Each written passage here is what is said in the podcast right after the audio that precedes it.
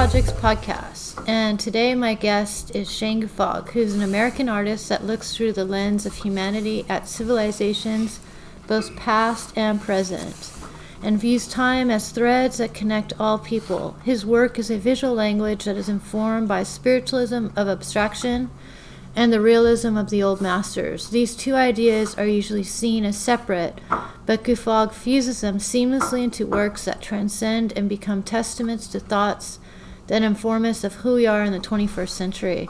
Um, today, I am in Shane Guffogg's studio in Central California, and I'm in his kitchen, and it's quite appropriate because we're going to talk about materials and techniques that he's borrowed from the old masters. And if anybody knows Shane Guffogg's work, his paintings in particular, you'll notice the glazing techniques, which are reminiscent of the old masters. So Yes. Let's let's talk about your inspiration and Good morning. good morning. Yes, we're in a kitchen. Coffee. Coffee. Coffee is being consumed. Um, the old masters. I. Let's see. I remember my mother had some art history books and looking through them as a kid. And it was just baffling to me that um, in town there was a little um, Hallmark store and they had a um, a display of Grumbacher oil paints, Okay. just the little tubes. And I remember as a kid, I would go in there and twist off the cap and, and smell the oil paint and take a little bit and rub it on my skin. Hmm. And I thought, now how how are these artists turning this into that? How are they turning these this pigment into these images that Yeah. convey this information? It's incredible. Yeah, and I thought they're magicians. Mm-hmm. It's magic, and I I wanted to be a magician from day one. You know, I mean, I'm talking when I was four or five years old, and so I always had this great affinity for the old masters because it was there was something so magical about what they were doing, and um, when I went to Europe um, at the age of 17, right out of high school. I found myself at the London National Gallery. Mm-hmm. And I'd never stood in front of a real work of art. Okay. Growing out in the farm, there's just not much here. Right. Right. There's no museums around here. There's no galleries. Mm-hmm. So I remember walking in and just being floored, and then seeing uh, this Rembrandt painting, and it was the second to last self-portrait. And I stood in front of this thing, and I thought, I thought I could almost see him breathing, Mm-hmm. and he was looking back at me. Oh my gosh. And suddenly, it was like something just opened up from the sky and started downloading into my brain, which was I knew exactly how he made the painting. I knew which colors he used. I could see the brushstrokes. I could see that he was using a, a cadmium red light to show um, light coming through his nostrils, little dabs of it, and the uh, the pink in the eye, and a little dab of white paint to show the wetness of the eye, so on and so forth. And the burnt siennas, and the raw siennas, and the uh, the whites, and it was all there. It just hit me. Mm-hmm. It was like suddenly I had this revelation about how to make art. I'd, I'd painted a little bit, but not really. Excuse me. And as the trip went on, you know, I found myself um, in um, in Milan and at the uh, chapel there in front of the Last Supper. Okay. And that was a defining moment for me because standing there that afternoon, I pretended I was Leonardo da Vinci. Okay. And that the painting wasn't yet finished, and I had come back to finish the painting. And I was trying to figure out what the painting needed to be finished, mm-hmm. right? So here I am, I'm 17 years old, mm-hmm. playing that I'm thinking that I'm Leonardo da Vinci. So that got me really interested in exploring their lives mm-hmm. and who they were, when did they live, where did they live, what was their life story. And that also got me into understanding um, the materials they used. And with Rembrandt, I started to really investigate every chance I had, and I ended up going to his house in Amsterdam Oh wow. and seeing the different pigments and seeing Mm-hmm. yeah. Mm-hmm. the different glaze mediums. You know, they have them all on display. Yeah. So I came back when I got back to the states. Um, I got this book, this handbook Mm-hmm. For artist materials, right? Big, thick. I got it around here somewhere. And It's they at the studio in LA. It's that studio in LA. So they have all these recipes in there for glazes that the old masters used. Mm-hmm. So I started playing around with that, and because I wanted to replicate what I had seen Intriguing. with the old masters, right? Uh-huh. Um, and also, what so what the glaze medium does is, as I apply layer after layer, it's a very th- it thins the paint down, so the paint becomes semi-translucent. Mm-hmm. and when the paintings are lit properly, the light can penetrate in through that surface and reflect back out. So it makes the painting seem as if they're being illuminated from within Okay. as if they have their own light source. And so I start playing around with this idea, but I wasn't very good with mixing up my glazes. I kept I couldn't get a consistency. I have one painting in the other room there where I added too much Japanese dryer, I think, and the, the the glaze medium dried too quickly, so it's all crackled. Okay. So it ends up looking like an ancient old painting, but it's not. Uh-huh. Um, but there was a mystery, and it was about light that I was after. Mm-hmm. So in the beginning, I was painting a lot of portraits, self-portraits, portraits of people, Mm-hmm.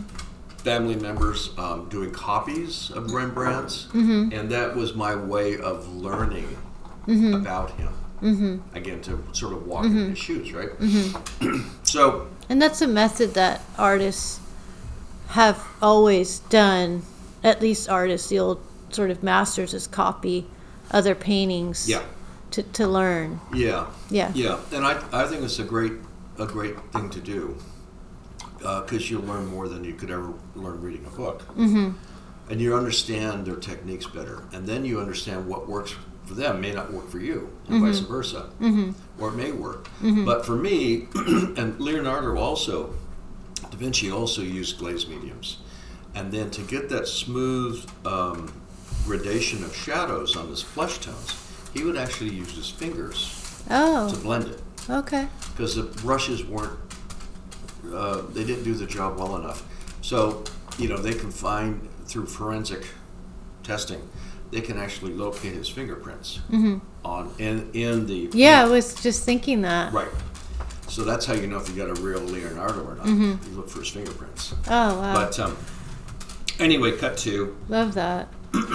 so that that's where it all started with me. And then as time went on, um, I just started kind of going through art history and adopting different styles like this neo-expressionism mm-hmm. and with thick paint. And then when I went to Cal Arts, I was doing that sort of painting style. And then um, I was I went and did an internship in New York, and being in New York made me realize where I was from mm-hmm. Yeah. and that space mm-hmm. and the horizon line and the California landscape was so much part of my being. And the California light. And the California light was very much a part of my being, right? Yeah. So you don't realize that until you're away from it. Right. Um, and then I started thinking about my thoughts and memories, and memories becoming memories of memories, and how over time your memories get condensed and they form sort of a, um, a collage of a moment, not the moment itself, mm-hmm. but there's fragments of it, and they all get meshed in together. You know, it's like our brains don't have enough hard drive mm-hmm. to keep track of it all, right? Mm-hmm. So that started a whole other series of paintings called my memory series Which I love. what you love, and um, they're fragments of memories, all mashed together. But that required me to start painting realistically again, in order to convey what I was trying to communicate. Okay. Right. So that got me then back into the idea of the glazing. but this time, um, I, there was a lot of things going on, but one thing was I, I was feeling trapped with representational painting Okay. because I didn't want my paintings to necessarily tell stories. I was okay with implied narratives, Mm-hmm. but I didn't want them to be read as a story. And I felt that, you know, film does a much better job at that. Yeah, yeah. So then that got me thinking about, well, what is the real purpose of art? Mm-hmm. And uh, got me thinking about spiritualism and so on and so forth, which is a whole other topic. And but the idea of doing the glazing started coming back around again, and I thought, you know, this is a way for me to make representational paintings out of mm-hmm. abstract moments. Mm-hmm. Right? So a brushstroke is an abstract moment. Mm-hmm. But if I paint that brushstroke as a real event, as a real thing, suddenly abstraction becomes realism. Right? And um, Hey, Remy, Mr. Remy. Remy is uh, my Shane and dog Rembrandt. wants to go out. wants to go out. Anyways, yeah. Um, that's and so the painting technique. As I started developing this idea, and I really wanted the light in there, I realized that the more layers I put on, the more translucent. And could you close the door, please? Sorry. No Um, problem. the more translucent and the more luminous the paintings became. Mm-hmm. And that when I had them lit properly, they would l- literally glow. Mm-hmm. And that became a thing in itself for me. And so I started just pushing that, pushing that. And so I mixed, and then this company came out called Galkyd, uh, uh, called Gamblin, and the product's called Galkyd, which is a glazing stuff. And it's always consistent, so I can't screw it up. And I get little containers, and I put Galkyd in these containers, and then I have a palette where I squeeze out the colors that I'm interested in. Okay. And then I dip my brush in the container and then make puddles mm-hmm. on my palette Mm-hmm. Yeah. with the paint, right? Mm-hmm. And I actually mix the colors on the palette with the medium to get the desired tones that I want. And then I'll do a layer of that on, on the surface of the painting. It usually takes about 24 hours to dry, so the next day I come back and do another session, and then mm-hmm. another session, and another session. And one at one point I was curious on how many layers I was doing, so I started keeping track. And I make a little mark, you know, hatch mark. Yeah, yeah, yeah.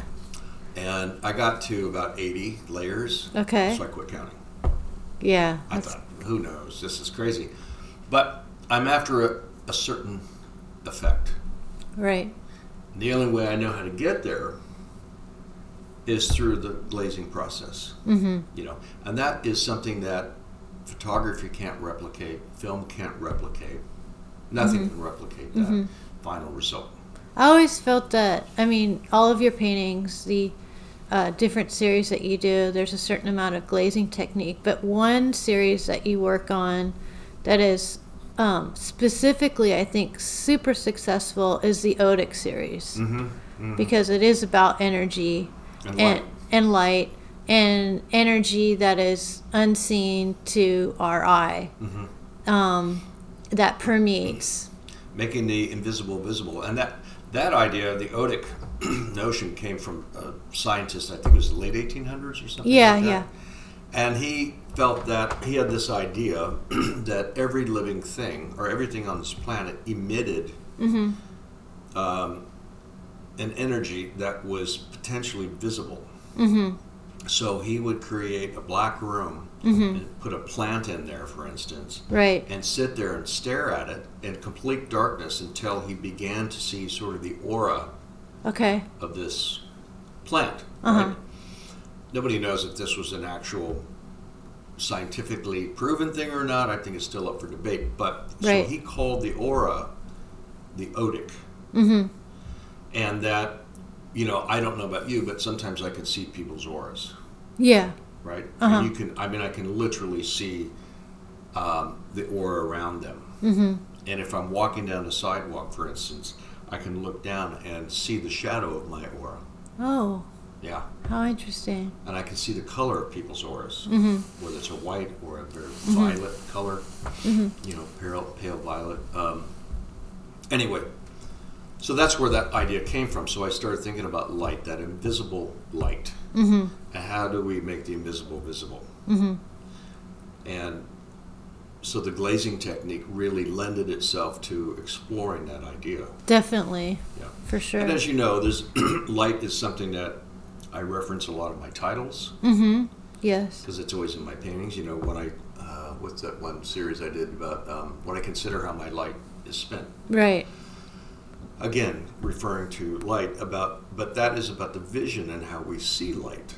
Correct. Right? Yeah. And Yeah. That, but then light also becomes has a spiritual connotation to Mhm, it because it's about the illumination Mm-hmm. um, of not only our physical world but maybe our spiritual world. Right. So that's what led me to create that glazing Mm-hmm. technique, Mhm. which I still use daily. Um, you know, but then, like you said, I go back and forth with different mediums. Mhm. Um, pastels is one medium I like to use because it's immediate.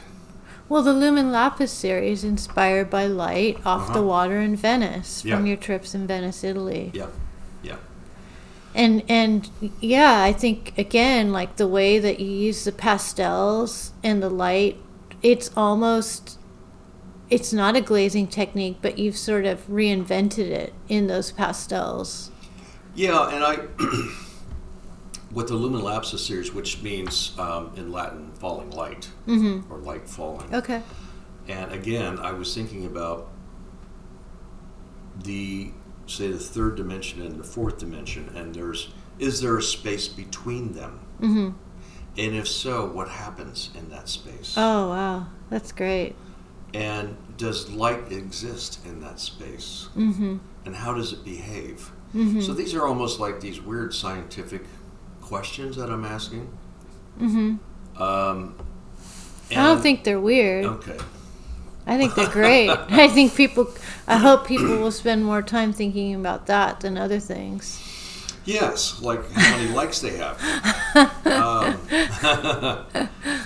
but let's not go there. Yeah. Um, but, But- yeah, so the light and and I would take the um, take the soft pastel sticks and with my thumbnail scrape off Mm-hmm. um, little grains of of the pastels and let it fall onto the surface, Mm-hmm. and then I would take a plastic spatula Mm-hmm. and drag them down across it so it looks as if there's another dimension Yeah. Yeah. That, that feels is- that. that is yeah. sitting right on top of that surface and that Mhm. surface is what exists between the third and fourth dimension or the second and third dimension Mhm. yeah Beautiful. Also, I mean, I never really thought about it, but your Murano glass series that you you've done in Murano, Mhm. the foundry there, um, and the mirroring hmm in the about glass. the reflection of light Yes. and that was all meant to replicate or not replicate but engage have a have a, a visual conversation with my paintings so i'm using a language Mm-hmm. of that I've developed with my paint. Mm-hmm. Well, how can I translate that into a different medium, Okay. right? So the glass is kind of a perfect example because glass is something that you see through. Glass is something that is about light. It's Mhm. about color, Mm-hmm. And and then the idea of mirroring the inside. That was actually um, I've been to Venice, I think, a dozen times, and I have a, a business associate there, Alvise, and he is kind of an expert on Murano glass. Okay. And he, a couple of trips that I, first few trips I made, he would take me around and go to the glass museums and show me the whole history of glass so I could see what it was capable of doing. Mm-hmm. And then I started coming up with ideas. Mm-hmm. But first, I needed to know the medium. Right. Um, and so the idea of, of, you know, he would show me that, hey, by the way, this Mhm. glass can be mirrored on the inside. Mm-hmm. And that way, the light will reflect through the quarter inch thick glass and then reflect back out again, Mm-hmm. sort of emulating my paintings.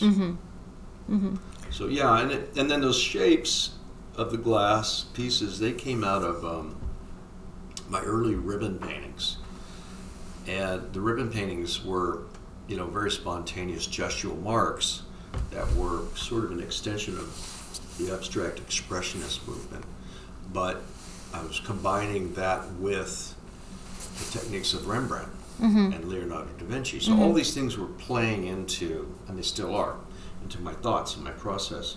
But it's one thing to make a mark, but then there's a space around that mark. Mm-hmm. So that space around the mark, I started doing drawings of. Oh. So then those drawings, I would then fold a piece of paper in half Mm-hmm. and cut out the shape, creating a three-dimensional space, so Mm-hmm. to speak. So the negative space in the paintings end up becoming the physical forms in glass. Fabulous. Yeah. So beautiful. And I also enjoy, I mean, the title, Return of Tomorrow, I think it's the English translation, um, is really delightful. But also seeing those pieces in Carrara marble, the white marble that you've that you've done is really exceptional as well. I know there's one in the guest house. There's one in the guest house, Yep. and it's um, it's sitting there next to a piece of art glass Yep. on either side. But it's so um, sumptuous, uh, sensual. It's um, the shapes and the light and the white. It's just I know that everybody who sees that piece, they just fall in love with it. Thank you. I, you know, when I was doing those, I thought I want them to be both male and female. Mm-hmm. I want them to be both organic, organic and architectural, Mm-hmm. And so that they're instantly recognizable, but we don't know why.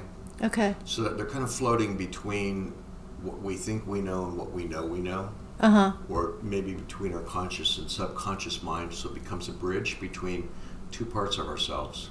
Oh my gosh. So that was the intention Uh huh. of those shapes. Mm-hmm. And um, like I said, but they came out of the negative spaces within the paintings. Mm-hmm. So it was a way for me to engage again that, like we were talking about the lumen lapsus, and between these dimensions, between the, the conscious and subconscious mind, Mm-hmm. there's there's a a moment there, Yeah. right? Mm-hmm. That is a bridge be, that informs us. Right. I wish more people would, you know, contemplate these these ideas, these thoughts because why? They may go a little bonkers. No, just kidding. No, I I wish they would because instead of being in the concrete world of our existence, of ourselves, of the obsession, that they would think a bit beyond the material and the object. I know Matisse was about painting um, relationships based on these objects Mm-hmm. and Color. and color. And um, I As- just I just wish yeah, and I just wish that dialogue and thank you so much would continue in contemporary art. Yeah, yeah. Um, I think art again. The it's a vehicle to transport us beyond the mundane realities of life into a deeper awareness hmm of our the essence of who we are. And evolution. Yeah, yeah.